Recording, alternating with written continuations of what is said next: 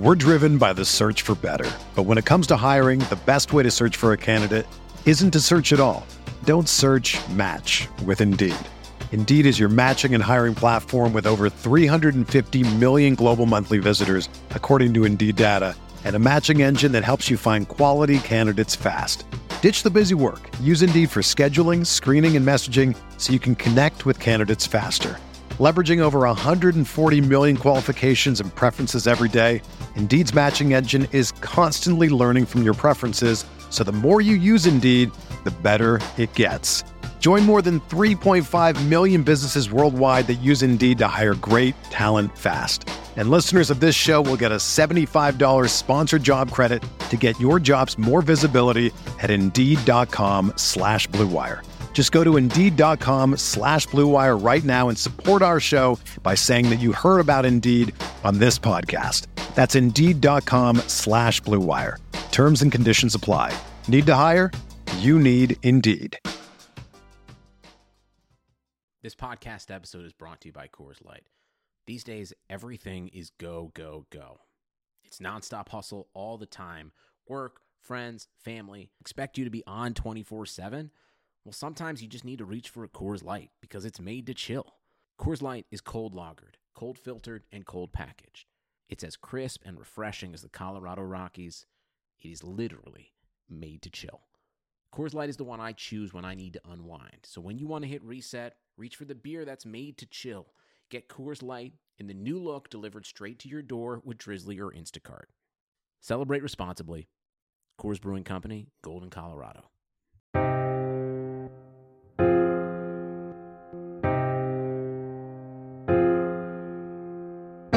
I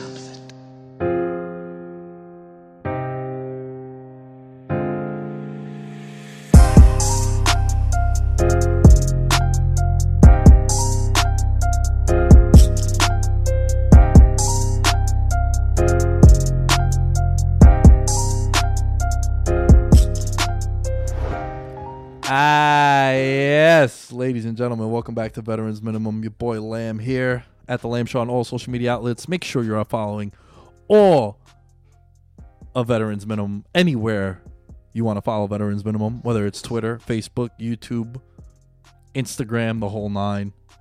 Fun episode today. I got the ABC recap, basically running through the letters of the alphabet, A through Z, and I got like three, four bars on each letter, and I got a bunch of talking points from baseball to referees to soccer to NBA to NFL.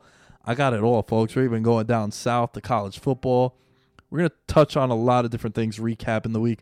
I did a video a couple of weeks ago, and I got some really good feedback. The ABC recap, really cool, quick hitting. There's going to be video for that particular segment on the YouTube channel, so go and check that out. And at the tail end of this episode, I got my guy David Hill. Now, David Hill, for those of you guys that don't know, he wrote that feature article in Esquire magazine. There's a paragraph dedicated to me in there where I linked up with him back in September.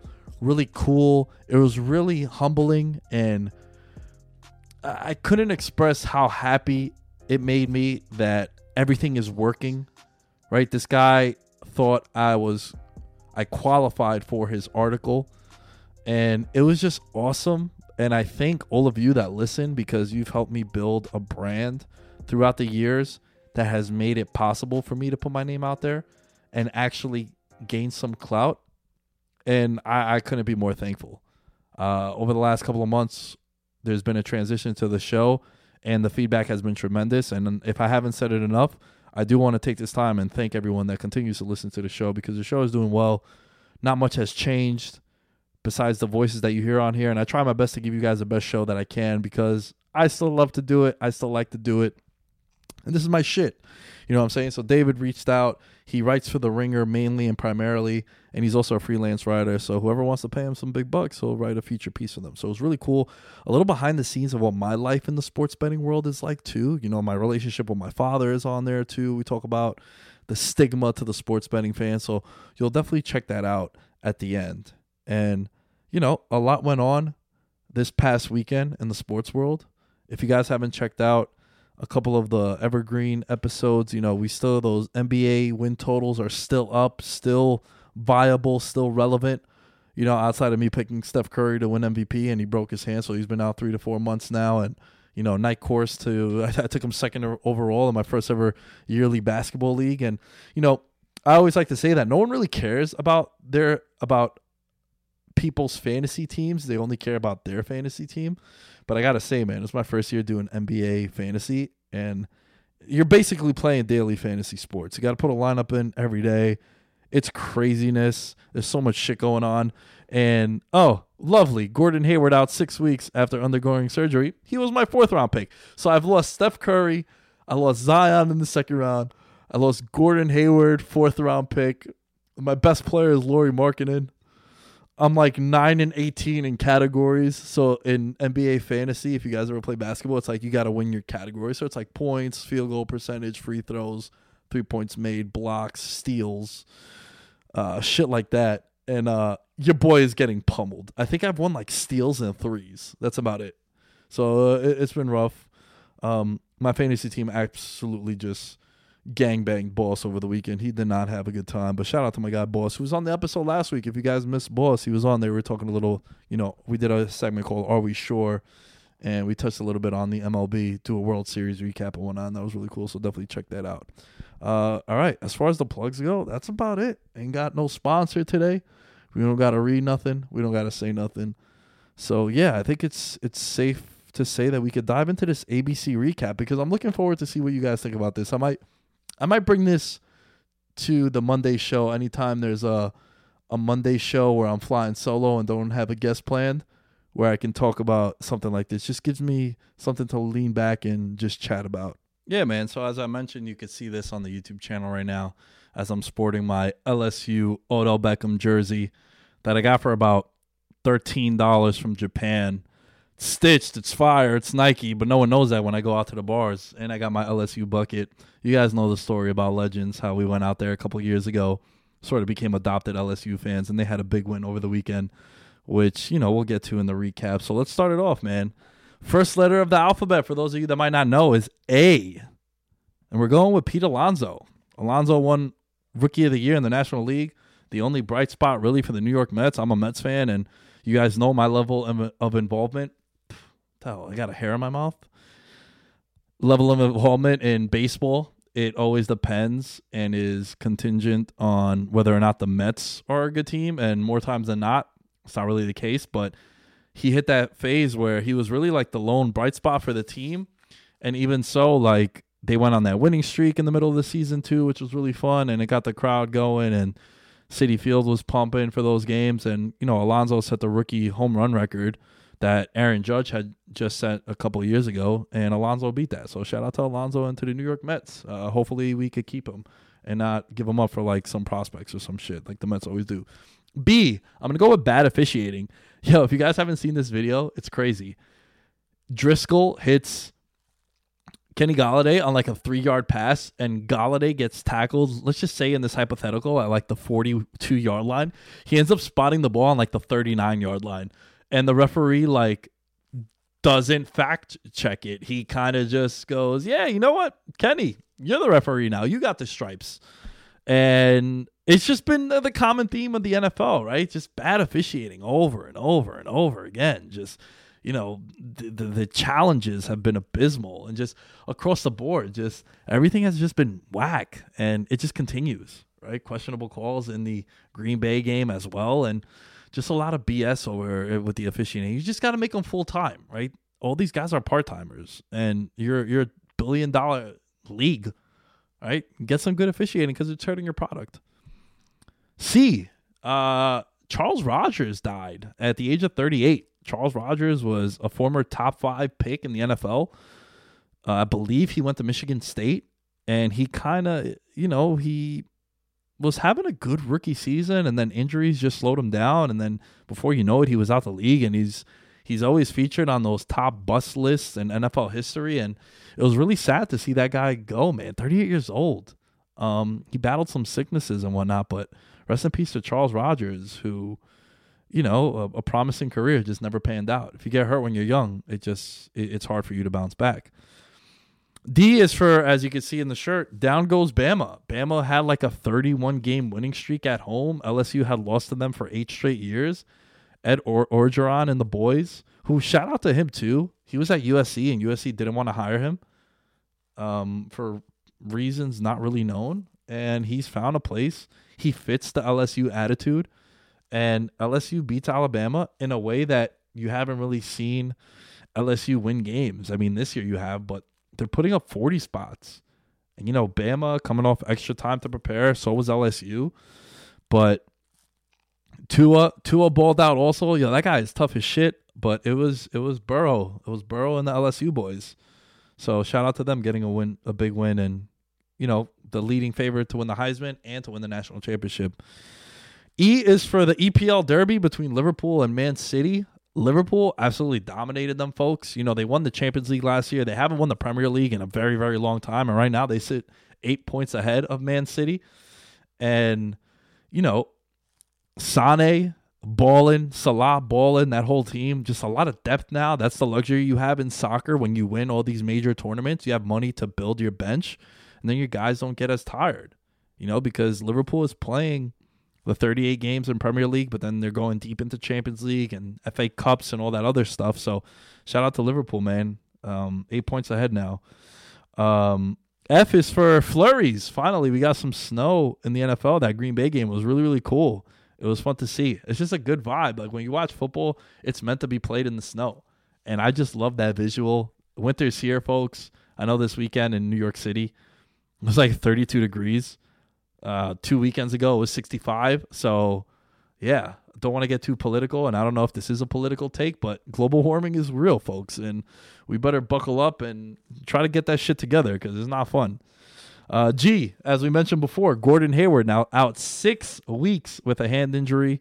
Uh, the Celtics, currently the top seed in the NBA in the Eastern Conference, have so I would say it's fair to say they're exceeding expectations. Kemba Walker seems to be the kind of guy that fits that culture Brad Stevens is trying to build, and you know a lot of young guys, and they seem to be buying in.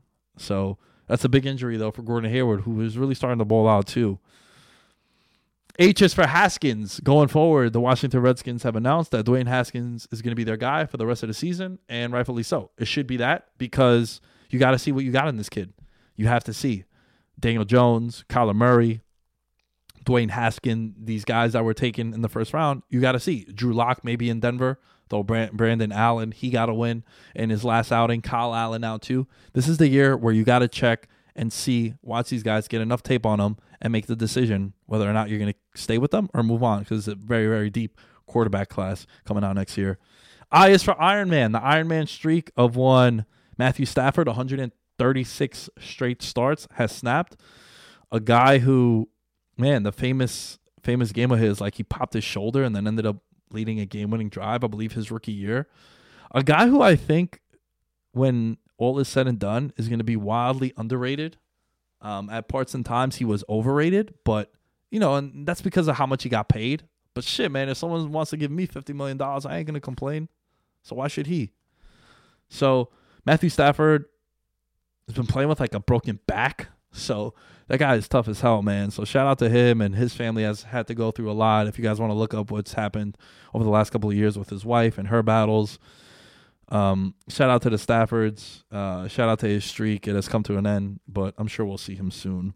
Jay is for our guy Jared Gordon. Yo, Jared, if you see this, bro, good luck this weekend, man. Big scrap in Brazil against Charles Oliveira, a top 15 contender in the UFC's 155 division. Apparently, no one wanted to fight Oliveira, and Jared was like, "Fuck it, I'll do it." You know, anytime, any place.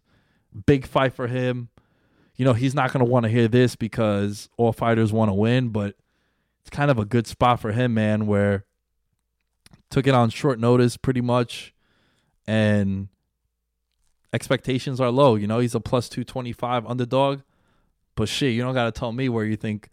Don't tell me where my money's going because you guys should know that. So good luck to Jared Gordon. You can watch him on on uh, ESPN this weekend. I believe I believe it's going to be on ESPN Plus, but at the moment he's on main card because Charles Oliveira is a big name. So shout out to Jared Gordon. Let's get that W, boss. Um, K is for the Knicks. Um, shit show. Uh, the Knicks are two and seven or two and eight. Suffered another double digit loss. I believe they have the most in the NBA. And word is is that Steve Mills, the GM, wants to put together a meeting with James Dolan to fire Fizdale. And look, Fizdale, he hasn't figured out his rotations. I get that. But what do you want this guy to do? He has, I believe, 10 new players on the roster that he didn't have last year. And he also, they sold him on this dream scenario where you're going to get Durant and Kyrie and all these guys. And then you settle with like 17 power forwards on a 15 man roster. You know, so I like Fizdale. Be patient with him. Unfortunately, it looks like he's going to be the scapegoat, but that's just New York. New York and the Knicks, that's just the shit that we always got to deal with as Knicks fans. L is for Lamar's world, and we're just living in it, folks. Uh, this dude could do no wrong. Again, has posted his second perfect passer rating of the year. Highlight tape, 47 yard run, the spin move, heard around the world. Um, currently tied with Russell Wilson. We do not know what the outcome of this Monday Night Football game, which is on in the background right now. So if you see me peeking over there, I'm uh I'm being a degenerate right now because we got the Seahawks plus six. But you know, Lamar Jackson, man, I I admit defeat. I tip my cap to you, sir. I was completely wrong. I've mentioned it many many times now that we need to start remembering that this dude stepped into an offense last year that wasn't built for him, and all Baltimore did from the playoff game against the Chargers that they lost at home until week one was completely build a team around Lamar Jackson's strengths and hide his weaknesses. And at the moment, it doesn't look like he has any weaknesses. So shout out to Lamar Jackson, currently plus 250 to win NFL MVP. M is for Minkah Fitzpatrick. Yo, I brought this up to Allen. Shout out to my guy Allen, but I thought he was wrong. I think it's been an absolute home run move for the Pittsburgh Steelers for many reasons, right? He has completely changed that defense around. He's also 22, 23 years old. He's still under contract for a couple of more years. He's a year removed from being a top 10 pick, arguably the best defensive player in that draft class. And you get a dude who's a baller. And the only issue with him was that he was in Miami and he was being lost in the shuffle. And no one wanted to be in Miami. I want to be in Miami, but that's for different reasons. But yo, Fitzpatrick, I don't care that they gave up a pick that might be a top 10 pick. Yo, if you look at the history of the NFL, a third of the players are a letdown. A third of the players become all pros, and a third of the players are out the league. That's just how it is with first round picks. So why not? And you know how I am. I would give up draft capital for an established asset any day of the week, especially when a dude that's 22, 23 years old. So shout out to Pittsburgh Banks. Shout out to Minkah Fitzpatrick. Yo, not for nothing, kind of playing himself into Defensive Player of the Year ca- candidacy. So shout out to him and shout out to the Steelers. At the moment, have a wild card berth if the season was to end today.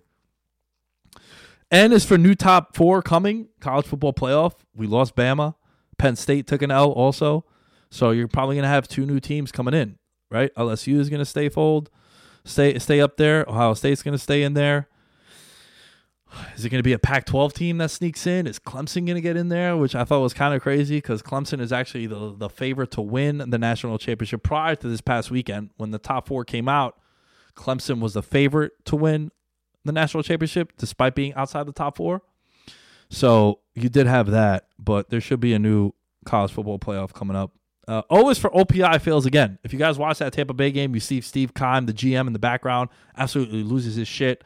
Farrell Cooper gets basically tackled in the Tampa Bay game, and no flag gets called out. I believe it's uh, single digit offensive pass interference calls have been overturned. The OPI rule, which again, tip of my cap off to everyone that called me crazy for it. I was a big fan of it. I thought that a lot of games are dictated and decided, I should say, is a better term, by offensive or defensive pass interference. You know, a guy could step back, chuck a ball 60 yards, and in, it, it, could be a spot foul inside the end zone. And a lot of games, shit, Joe Flacco won a Super Bowl basically doing the pass interference offense.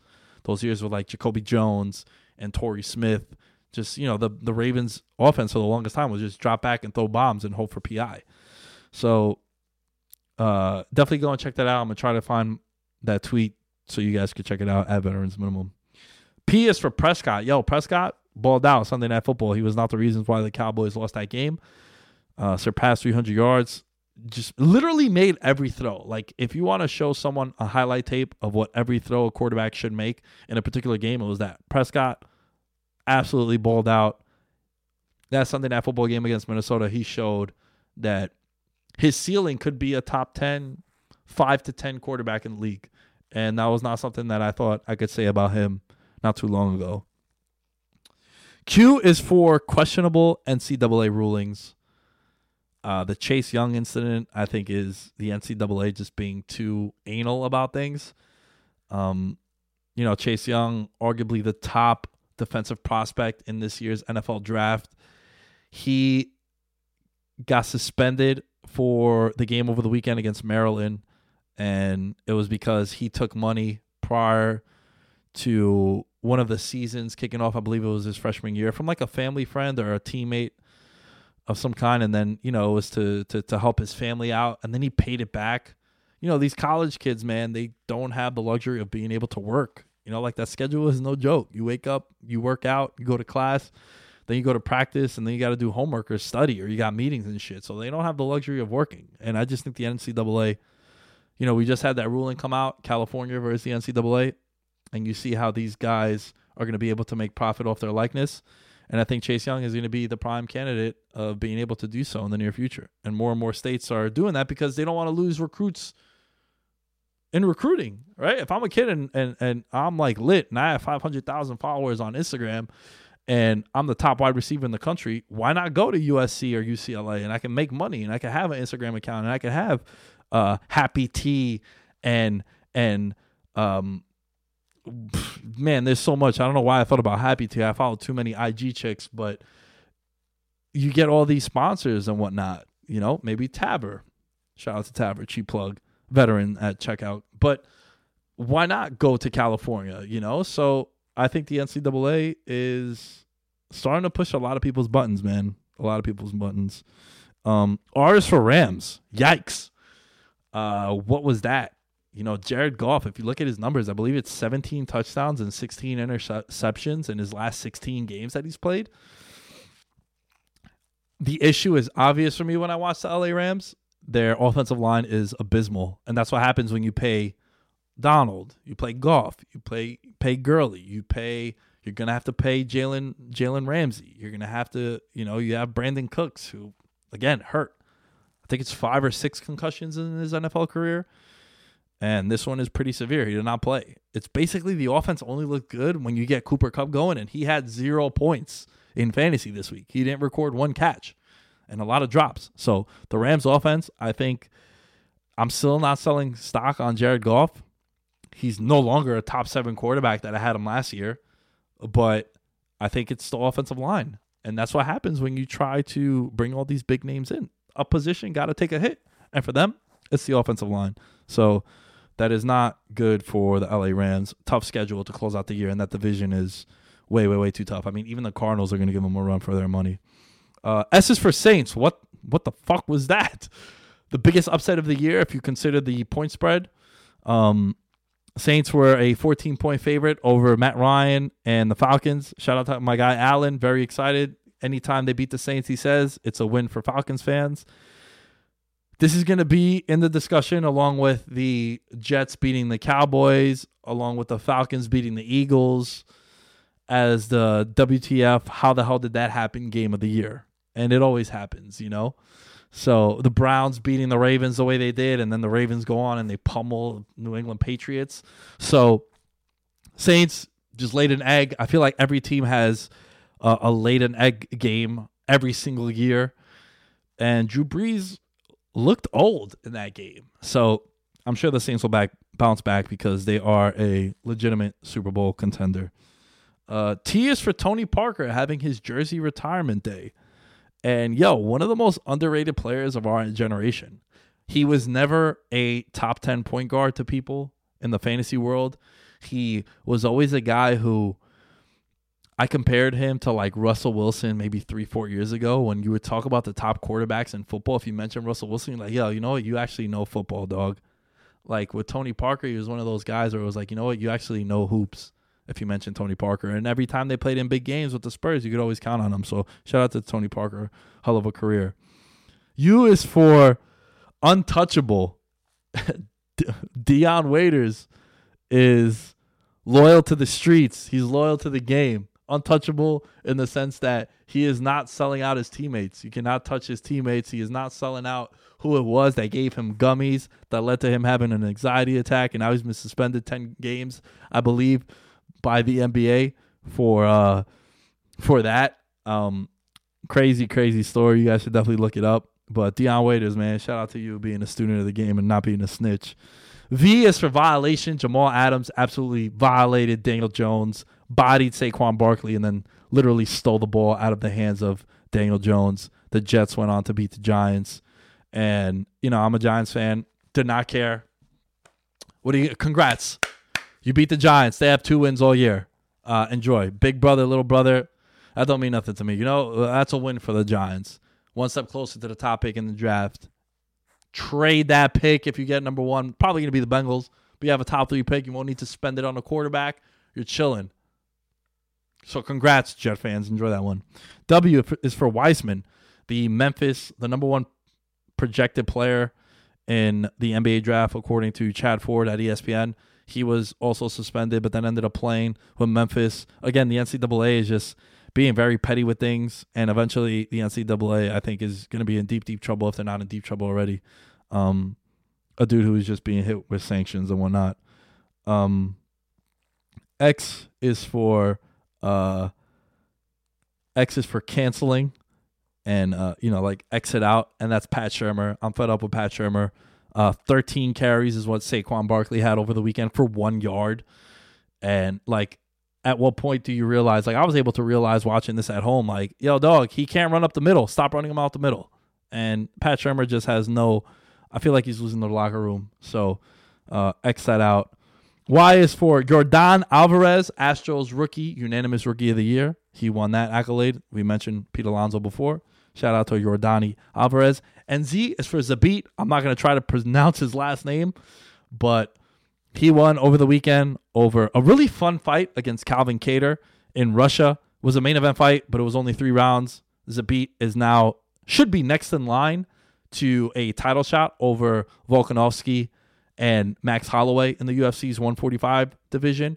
And you know, that's the big headlining fight that along with Covington Usman and Nunes and de Randamie, uh, the next big pay-per-view in December 245 in Las Vegas the fabulous city of Las Vegas. So Zabit is next in line for the UFC. So that's it. ABC recap. I hope you guys enjoyed it. I enjoyed it. Uh, you can go and watch this segment on YouTube and you can see my reactions. Some of you guys are watching this on YouTube. So uh, yeah, you see me putting the microphone down as we speak. So before we get into our interview with my guy David Hill, uh, patreon.com slash veterans minimum again, shout out to my guy Jonathan Garcia and Tammy winning the October contest. If you guys want to enter for the December contest, yo, I got a fire ass gift. I'm not even trying to gas it. First place for the December contest, though, you need to get in in November. Sign up now, patreon.com slash veterans minimum. There's a hat, there's a shirt, there's a skateboard that looks fire fire. I'll post it on the Instagram page so you guys can see. But first place is gonna have the option of winning all three. If you sign up, patreon.com slash veterans minimum, it's the $10 tier or higher. Shout out to everyone that continues to support the page. I appreciate you all. And if you guys are not checking out the Patreon page, if you are patrons, like I hope you guys are enjoying that content. I work really, really hard on that. And also, like a lot of times, if you guys are just fans of the show, you should check out the Patreon because I put out like my DFS notes, uh, sort of treat it like a website where there'll be some posts on there too. And sometimes I gather people's podcast questions on there. And then sometimes I'll gather questions for, uh, you know, this new thing where if you're in the $20 tier, I'm going to be answering personal questions like a cameo kind of thing. And I plan on doing some more stuff on the Patreon moving forward. But uh, yeah, definitely check that out, guys. And let's uh enough about me, man. Let's get into my interview with my guy David Hill from TheRinger.com. Did this shit my whole life. Joining us now on Veterans Minimum.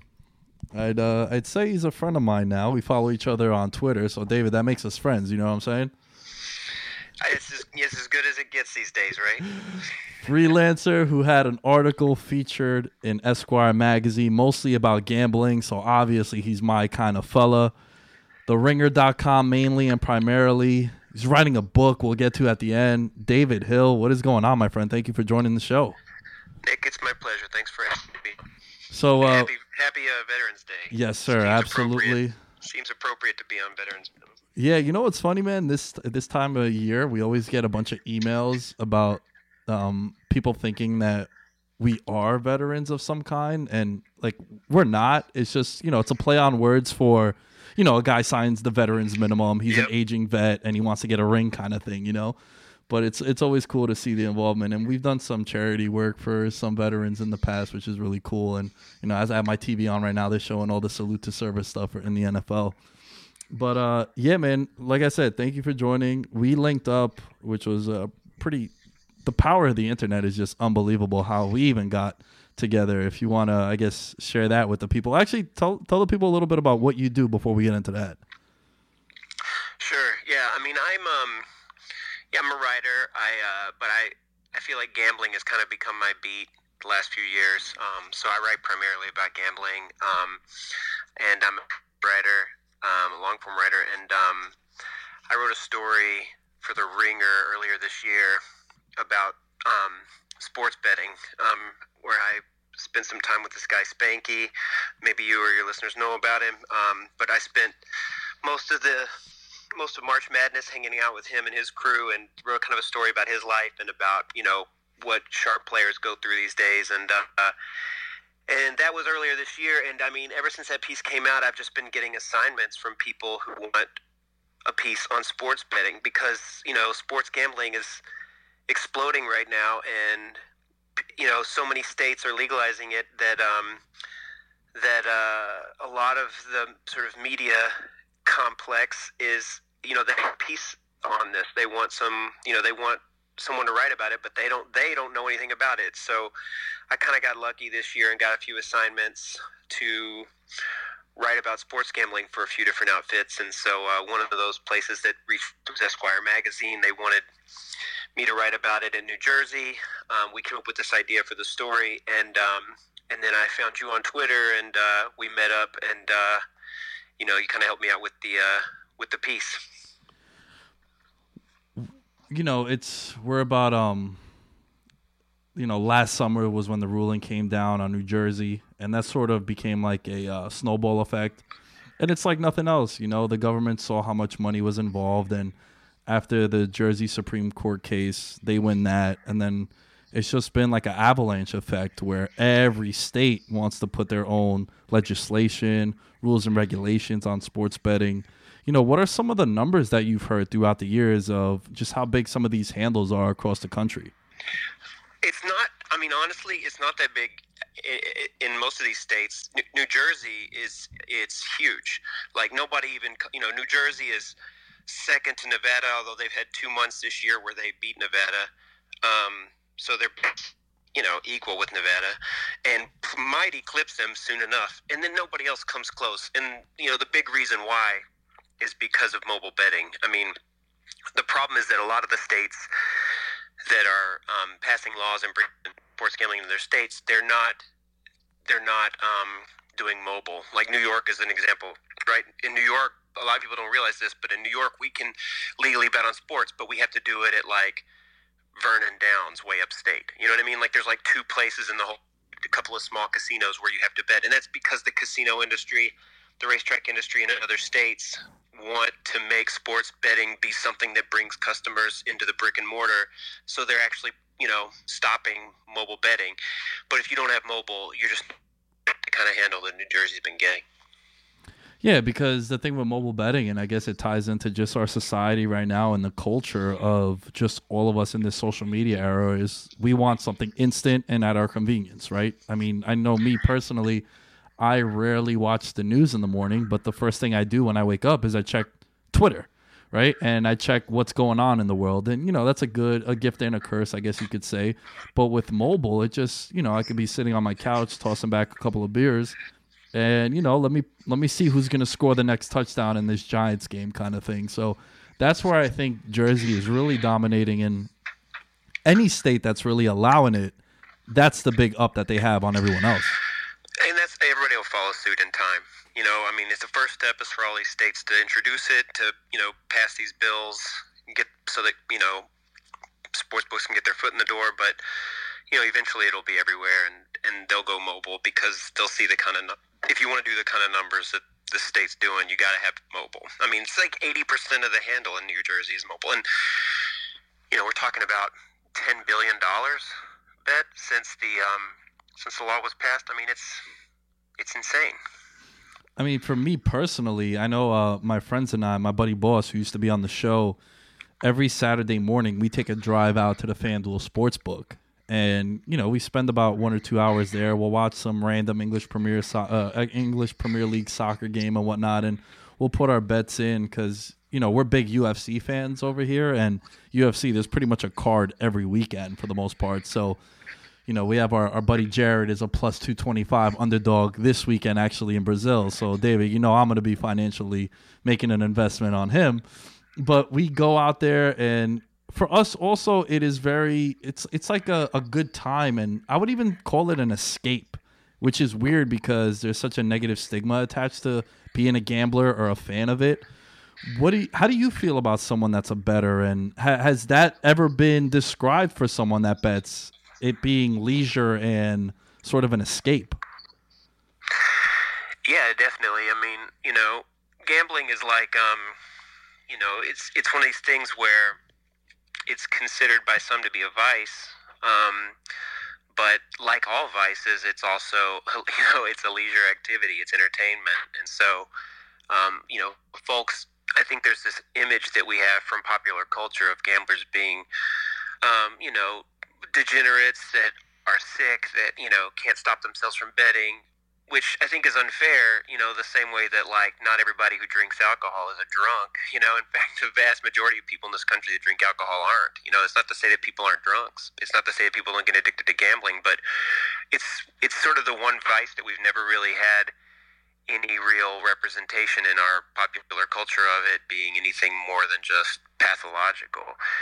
And I I think that's that's you know been part of the problem for a long time. I mean, you can look at like any movie that you can think of that's about gamblers. You know, any any sort of popular culture depiction of gamblers in this country. It, they are either it's either that they're degenerates or they're like cheats. You know, like that's the that's the two ways that we depict gamblers in our culture is that they're like you know addicted or they're just you know nefarious characters.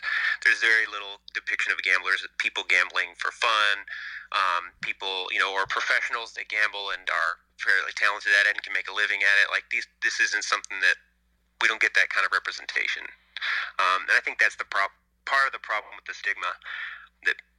what, part of what allows the stigma to persist, and you know, you and I talked about this when, when I interviewed you for the story too, because um, you know, we talked about your history and with your family and everything. And I mean, I've had a similar experience in my own family where, you know, where um, people that don't gamble really don't understand it, you know, um, and they are. It's hard for them to wrap their heads around it uh, the way that they could wrap their heads around other, you know, forms of leisure entertainment. Yeah, you know, just to just to touch a little bit on that, um, the thing that I was sharing with David when we linked up is, you know, and you actually mentioned this in, in your article too. Which guys, I'm gonna have the link up to it, and I've already posted about it in, in the past, but it'll be up to how, you know, for me it was sort of like a bonding time with my father, David. I I grew up. My dad is born and raised in Greece. He came over here immigrant, and when he was 21 met my mom, you know, the American dream and whatnot. And the one thing that we always bonded over from a young age, I just I'll never forget. I was seven years old, seven or eight years old, and my uncle came up to me with one of those parlay sheets, and he told me he's like, "Hey, pick pick eight games here, and let's see what happens." And you know, not knowing anything, I wasn't even a fan of football until I really got into high school and I started playing it. That's when I really became a big football fan as far as like the X's and O's and knowing what everything was. And uh, I just remember, man, I, I picked, I guess, winners, not knowing, and he gave me 20 bucks the next week. And he's like, You did well, kid. Good job. And then from there, I was just, I was just hooked. I was like, Oh, I could just pick random team names and make money. This, this is lit. But as you get older, you realize that that's not always the case. But for me, you know, it was always something bonding. And like you said, uh, people in your family might not understand it. And I couldn't agree with you more that it is a vice and it could be leisure. Sometimes it could get very, very dark as well. How, how would you describe betting for you coming up? You know, just like your background in betting.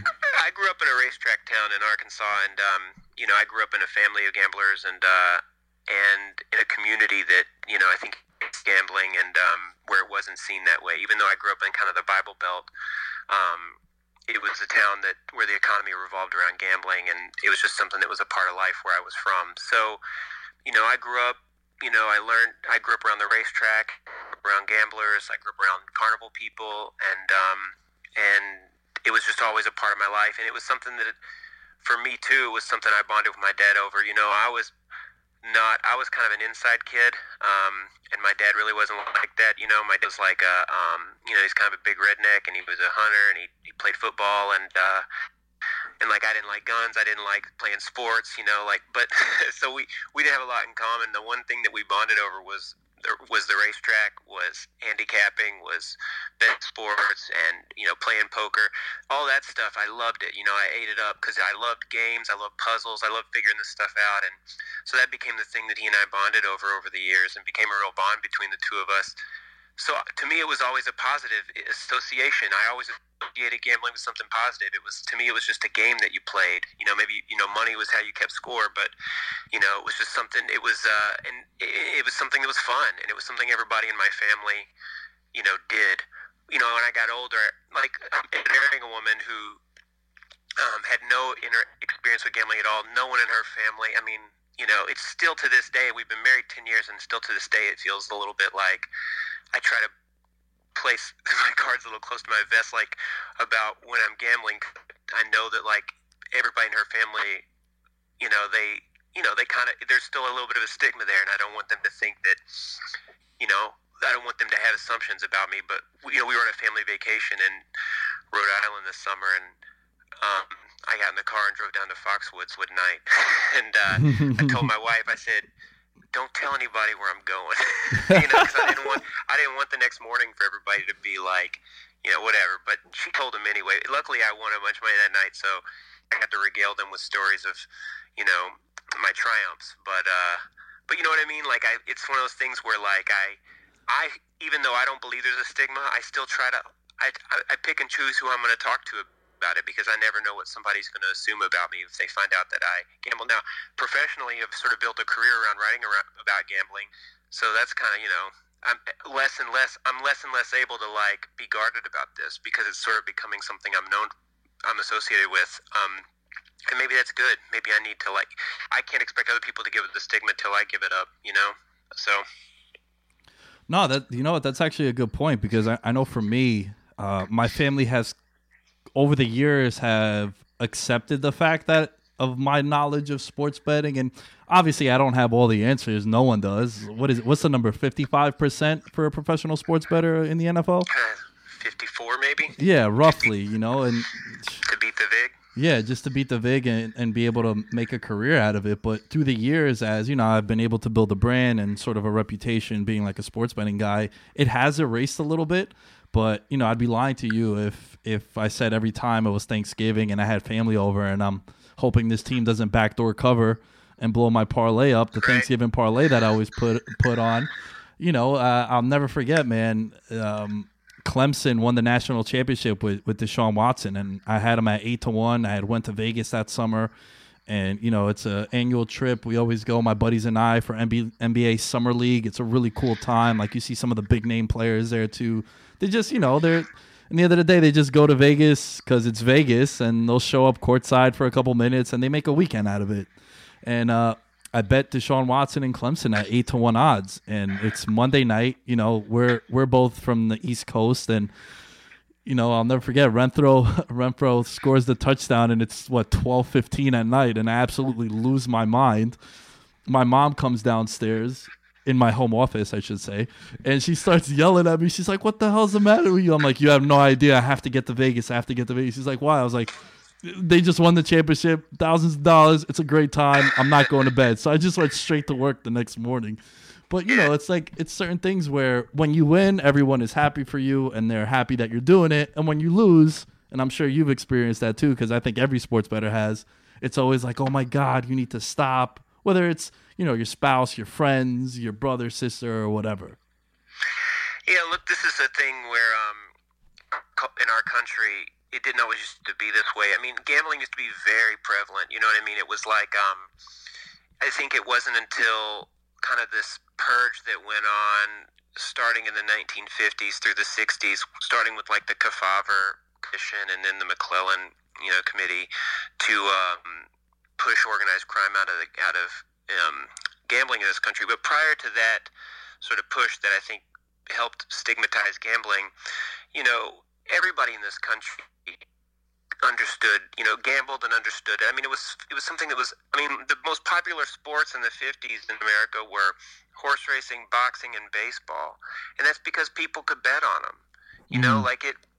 Those games were the games that people bet on. That's why they were popular. I mean, horse racing stayed popular in this country for a long time because of gambling, not because people were particularly wrapped up in, um, you know, their fandom for one horse versus another. And, you know, it's true for boxing too. So, you know, it wasn't until the government really tried to snuff out uh, the gambling business that we saw those sports really take a nosedive in their popularity around the country um, and attitudes start to change. So, you know, it's just sort of weird if you read a lot of, um, you know, if you read literature or look at, you know, popular culture from the, you know, first half to the middle of this last century, you'll see that like Americans celebrated gambling in a way that we no longer do. I mean, you can just look at the show Guys and Dolls, you know what I mean? This massive Broadway hit that was all about, you know, trying like, you know, figure out where you're going to have the craps game the next night, you know, like that's that's something that would not be written today, you know, um, or wouldn't be celebrated in the same way today. And so we got to climb back up that hill. But I think that the expansion of sports gambling around the country is a, is a step in that direction where we can sort of, you know, bring, you know, because it's not like people stopped betting. It's just that I think people kept betting, but they didn't, it wasn't something that we were, people were so open about or talks openly about it. And in some ways, this really parallels what's going on with marijuana in this country too, where it's like, Bingo. lots lots of people smoked pot, but they didn't talk openly about it at work or in mixed company, but they were all doing it. And now that it's being legalized in different states, people are being much are more comfortable being more open about it. The same thing with gambling, like you can kind of come out of the shadows with it a little bit if you happen to be in the shadows with it at all. And um, and I think that's probably a good thing because as someone who you know loves gambling and loves uh, the different games associated that that you typically have to bet on, I um, you know I welcome a change this this change in the culture. I think that we will all be better off if we can, you know. Uh, have more gamblers, you know what I mean? More, more, uh, more square money in the pools, so to speak. and uh, and um, you know, and if we can, look, I mean, my oldest kid nine and he he doesn't bet but he understands what the point spread is and we never watch a football game that he doesn't want to know what the spread is hmm and you know what i mean like it's just a di- even even on a purely like watch you know just rooting for a team he understands that like it's more fun if it's an even contest. So the point spread is what makes it an even contest right? And so you know if his favorite team loses he'll always be happy if they covered even though he didn't have a dollar on the game. You know i think that you know that's because the game of gambling is it's um it's intellectually stimulating. It's you know what i mean? It, it, it has some it has some real value even if you don't have even if you're it has value beyond the money that you win or lose because it's a fun game to play. Yeah, and also I think the thing with sports betting, it was always the elephant in the room that people wanted to ignore, but everyone knew about, you know, and with it coming into the limelight in more and more states, you know, at the moment right now, I think it's it's up to have the article in front of me. It's you know, 13 states are like locked and loaded, ready to go, and then there's like another eight states on deck, and then you know, there's another like 15 moving towards legislation. This article from from uh, ESPN.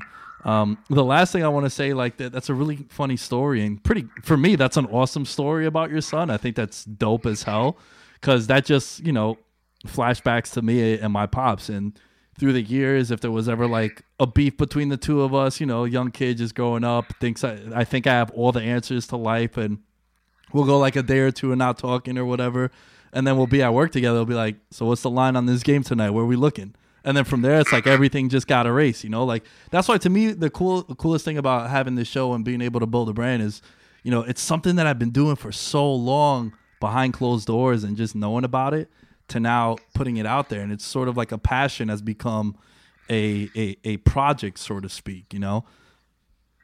Yeah and, and, and finding out there's a lot more people out there that are doing it too. Right. I mean one of the things i definitely you know one of the things i definitely noticed though in reporting the story and really all this year reporting on sports gambling in general is that you know that the, the, the game could really benefit a lot from an expansion in terms of like getting more people playing because I mean I tried really hard for the Esquire piece and I mentioned this in the story to find a, a woman and, who was betting and I didn't all weekend find a single woman who was betting you know?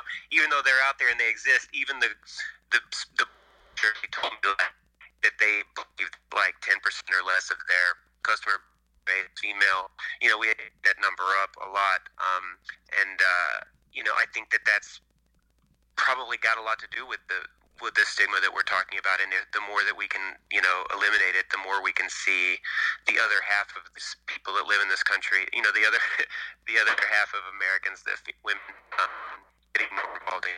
I think it can only be for the good.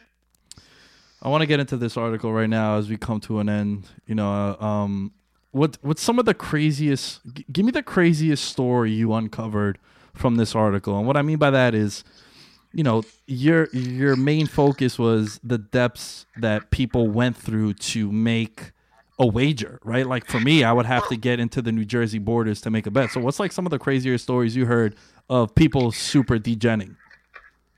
Yeah, so just to be, like the the the idea behind the story was that um, you know an editor at Esquire had read an article in the New York Times about sports betting in New Jersey, and there was a quote from Chris Christie in one of the articles that his friends would go to the Vince Lombardi rest stop to place bets. His friends in New York, right?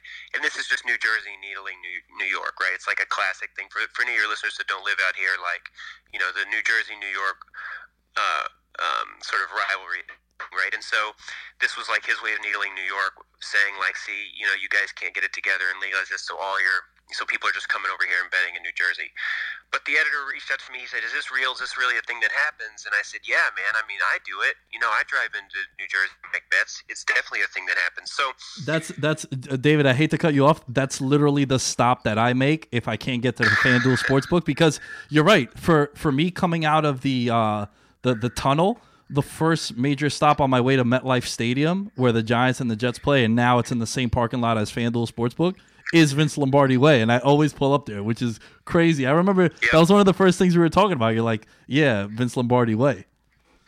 Yeah, and I live in Nyack, so I'm closer to the northern border, of New Jersey. You know, so I, uh, you know, just go to um, Pearl River and just drive over the border there to McDonald's or whatever, which I think is what a lot of people along the New Jersey New York border do. But I went on Twitter. I said, "Does anybody do this?" A ton of people responded to me, and over and over again, people kept saying one yeah, I go to Hoboken. I go to Hoboken. The Hoboken Path. The Hoboken Path. I heard that over and over again. So I figured that's where the spot was. I spent the opening weekend of NFL season hanging out on the platform at the Hoboken Path and just, I mean, it was a little bit. I just would straight up walk up and and and ask them, hey, are you are you a sports better while they were betting on because everybody.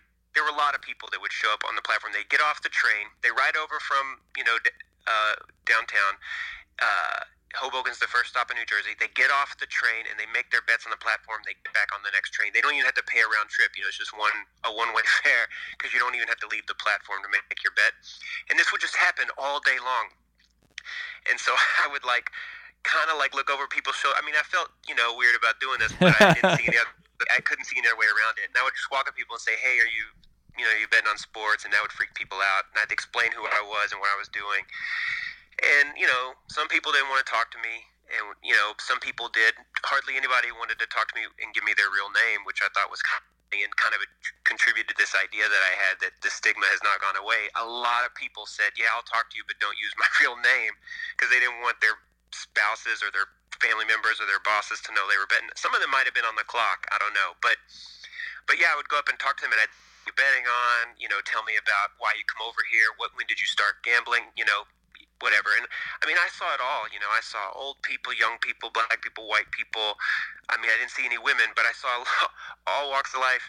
And uh, they, uh, you know, poor people, rich people, you know, like people that work on Wall Street in suits and ties, you know, young people, um, people who were like wearing their like safety vests that were on their break from some sort of like you know, uh, you know, construction job. I mean, Right. every you know everything you could imagine and like um but i also saw a lot of people who had just started gambling fairly recently you know? Um i didn't you know some people who've been betting a long time but you know a lot of people who've just been betting in the last few years um which i thought was an interesting kind of anecdote. Um in terms of like the craziest stories i heard i mean you know i feel like for a lot of these people there was a lot of trial and error before they found the hoboken platform, which I thought was interesting because I found it because everybody on Twitter said to go there. So I just assumed that this was a thing that people passed around with each other. But almost everybody I talked to said, no, you know, I here, I tried it there, I tried this, and then I finally found this spot. So like they didn't even all realize I had. There was one moment I was on the platform and I'm talking to a guy. And I pointed out to him that there were three other guys on the platform doing the same thing he was doing. He didn't even realize it. Like he didn't realize that everybody else on that platform was making. I mean, we were the platform was essentially a sports book. You know, like all the people hanging out on the platform were really just betting. And I said, why do you think these people are hanging out here, man? I mean, there's only one train that comes in and out of here. All you guys got off the same train. Like, you're all betting. So like, he's kind of funny. So, you know, this was a thing that people were doing. It kind of organically was happening. People were doing it independently. But I heard stories about people trying to bet on the Staten Island Ferry. You know, I heard a guy tell me about how he would he went to the Tri-State Monument uh, where it is Port Jervis, where there's like the monument that's in that's at the corner of Pennsylvania, New Jersey, New York, and he stood up on the monument to try to get his phone to register in New Jersey. You know, people on the west side of Manhattan trying to find a spot where their phone would register. Um, you know, whatever people could do to New York to try to get their phone, trick their phone into thinking they were in New Jersey, but none of it worked. You know, you had to be in New Jersey, so you know it was all about finding the quickest, easiest spot to get in, get out. A lot of people talked about driving over the George Washington Bridge and pulling over in Fort Lee at that KFC. If anybody knows, there's like a KFC with the parking lot right as you get off the bridge. That's a hot spot. I thought about going there, but I didn't want to, have to tap on people's windows and get them to roll down their window for me. But, but like, I mean, it's happening everywhere. It was ha- it's happening at the at the Vince Lombardi and the other rest stops. You know, on the Turnpike. Um, you know, this is uh, you know, I talked to people who were, who were driving down from like the Catskills, and they were driving into New Jersey to make all their bets and go home. Um, I, people in Westchester who, you know, would have to take a whole day would take a whole day off just to go down there and sit and bet. I mean, uh, New York is losing a ton of money. I mean, that's kind of the at the end of the day, that's kind of the the the, the, the takeaway from this story was man, New York is losing a lot of potential revenue because at least 25% of all of the FanDuel's business in the state of New Jersey is New Yorkers. 25%. One out of every four bets in New Jersey is coming from a New York resident. So that's massive. Um, and, uh, you know, that's a lot of people. When you think about $10 billion, you know, that's a lot of money that's coming just from New Yorkers. So this state's, you know, foolishly leaving a lot of money on the table last question as we wind up here. Um, what do you, what do you think the state of like the the the local bookie is nowadays? Do you think, or did you did you dig up anything on that? Did you yeah, happen? that's to... a gr- that's a great question. And you know, prior to this assignment, I've had I've had a lot of places this year reach out to me and say that they wanted to, a story about how the local bookie, the street book, whatever, is you know going out of business because this. And there's even a line in my article, and I, I maybe I shouldn't say that, but like there's a line in my article about bookies getting you know kind of getting put out of business by by the by in New Jersey by legal sports betting, and I think that came because a guy a guy told me that his bookie, you know, was gonna was losing money on this, but I actually I I, what I have found is that that's not the case. In fact, people I know that do book bets have told me that business has never been better. I mean, the thing is, the bookie is all you know. The bookies that existed prior to New Jersey passing this law are not going anywhere because their business model is completely different and their and their customer base is completely different. Like they're offering credit, mm-hmm. and people that that want and want to bet on credit are never gonna post up on an app. I mean, maybe they will, but like you know, people who are used to betting on credit and who make a lot of bets and settle up on Mondays or whatever, like it's just a whole different thing for them to have to post up probably. So I think there's always going to be a need for a bookie that is going to let you bet on credit. Um, and I think that like legalization, and I don't even like to use that term, but like you know what I mean, the the, the sort of regula- the regulation of sports betting in New Jersey has created a much wider pool of people who who now understand gambling. Like someone who might have been intimidated to bet with a bookie because they didn't understand it, but they'll do it on their phone as they'll go through the trial and error of winning and losing to figure out the game. As they get more confident, they may want to take on a bookie who may take the kind of bets that William Hill won't take. I mean, William Hill limits some people to like you know very small bets, you know, Mhm. and so you may need to find a bookie who will let you bet a little bigger. I mean, it's a give and take. Like a place like William Hill might limit you to ten dollars, you know, on a on an NBA total or something absurd like that. But they'll also let you bet like a fifteen team parlay or something crazy. Whereas your your you know your barroom bookie won't take that ridiculous parlay, but will let you bet at larger units if you're taking a total or so. You know what I'm saying? I think that there's there's room for both to exist, and everything I've heard anecdotally from people is that you know, this expansion of the pool of gamblers is only good for bookies, that they're not going to disappear. Yeah, I, I think the bookie it goes back to what I mentioned before about the mobile betting, where it's it's convenient, and the thing you mentioned about credit, uh, it's a little bit of a dangerous game. Um, Uh-huh. the my favorite thing about the legalization of sports betting is, yo, I have two hundred bucks this weekend. Let's go put you know, let's go have some fun like that, as opposed to going to a bar and spending money on drinks. For me, I like to go to a sports book and put the money that I would spend on dinner and a movie and, and all the other fun stuff. I do that. And the thing with credit is it could get very, very dangerous, very, very it could put you in a hole, you know, with you can't go to a FanDuel book or the William Hill and say, you know what, yeah, let me get this on credit really, unless you build to a platinum member or whatnot and you get an account with them. That's a little bit different. But for the most part, yeah, it is it a lot safer. Yeah, and I think, like I said, the uh, the um, anybody who has betting with a bookie before the law passed is going to keep betting with a bookie, Mm. and so they don't lose those customers to FanDuel. What happens is FanDuel creates new customers for them. That's what I think is happening. But again, it's anecdotal. But you know, that's what I believe is happening. That's why I have kind of resisted writing that article that people want me to write about the death of the the death of the bar stool bookie because I just don't think that that's really happening. Well, David, it's been a pleasure. I appreciate your time. I appreciate you thinking I was uh, good enough to make your piece. That was really cool. I have uh, I've printed it out. I got the hard copy. I got all that fun stuff. The floor is yours, my friend. You mentioned something about you're writing a book too. Like, what aren't I you wrote- doing nowadays? I wrote a book. Um, it's coming out next year. Um, it's called The Vapors. Um, it's about the town that I refer, I sort of alluded to earlier in our conversation that I grew up in, um, Hot Springs, Arkansas, and it's about the uh, the gambling business there in the 1960s. It's about the mob.